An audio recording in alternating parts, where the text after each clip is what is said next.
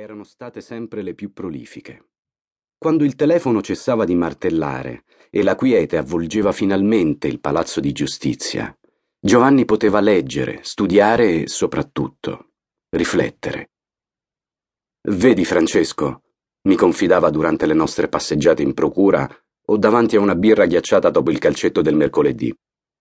Gli avvocati, la stampa, la gente e purtroppo anche molti miei colleghi non capiscono che il pubblico ministero è l'unico avvocato che difende entrambe le parti del giudizio, l'accusa e la difesa. È l'avvocato dell'accusa perché deve chiedere l'arresto e la condanna degli imputati che ritiene colpevoli, ma come avvocato della difesa è tenuto anche a ricercare le prove a favore dell'indagato e a chiederne l'assoluzione se lo ritiene innocente. Sì, ma quanti sono i sostituti procuratori che propongono l'assoluzione per l'imputato di cui loro stessi hanno chiesto il rinvio a giudizio? Lo provocavo, sottovalutando la sua franchezza. Nessuno, quasi. Per molti chiedere l'assoluzione significa ammettere un errore. Un gesto inconcepibile per i magistrati, uomini in genere pieni di consapevolezza. Per me è una stronzata. Se io mi rendo conto che l'uomo che ho sbattuto al fresco può essere innocente, mi precipito a cercare ulteriori prove e se resta il dubbio, beh, allora ne chiedo l'assoluzione. Giovanni trovava sempre le parole giuste per sfidare le mie perplessità.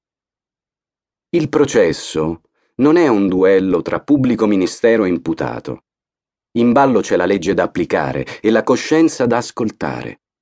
Soprattutto c'è un uomo che rischia di marcire in galera, anche se è innocente. Giovanni impiegava le ore serali proprio per riprendere in mano le carte dei processi che riguardavano imputati in carcere. Lo spettro dell'errore giudiziario, ombra fedele di un vero giudice penale, lo aveva accompagnato dal giorno in cui aveva indossato per la prima volta la toga. Per vincere quella paura, cercava nelle pieghe dei fascicoli anche la più piccola traccia di dubbio. Non esitava a scovare i testimoni a favore degli imputati e gli elementi a conferma dei loro alibi. Una volta gli chiesi: Giovanni, qual è il momento più bello nel tuo lavoro?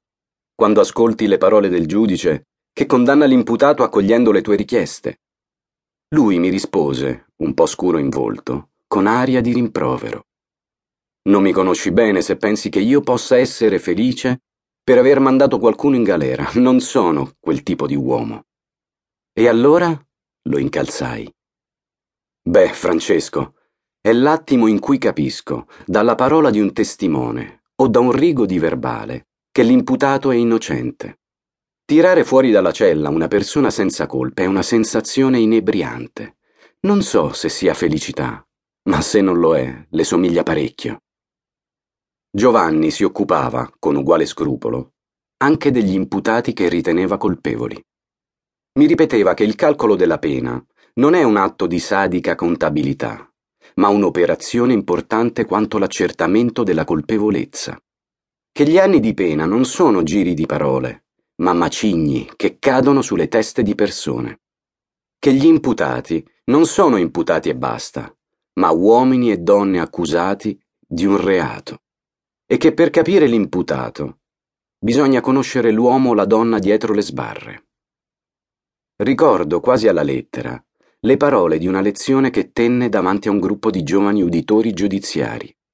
L'argomento era noiosissimo. La funzione del pubblico ministero dopo le recenti riforme del codice di procedura penale, problemi e prospettive. Eppure, dopo pochi secondi, la sua capacità oratoria aveva conquistato anche le sedie. Il pubblico ministero è un uomo prima ancora che un magistrato. Un uomo che deve pensare e a lungo, prima di decidere. Deve riflettere sulle conseguenze di ogni suo atto sulla carne viva delle persone. Dietro ogni reato c'è una vicenda umana più interessante del reato stesso. Il reato non è mai un gesto isolato. Un atto criminoso, al pari di ogni altra condotta umana, è l'anello finale di una catena di antefatti, premesse e concause. Occorre esaminare tutti gli snodi.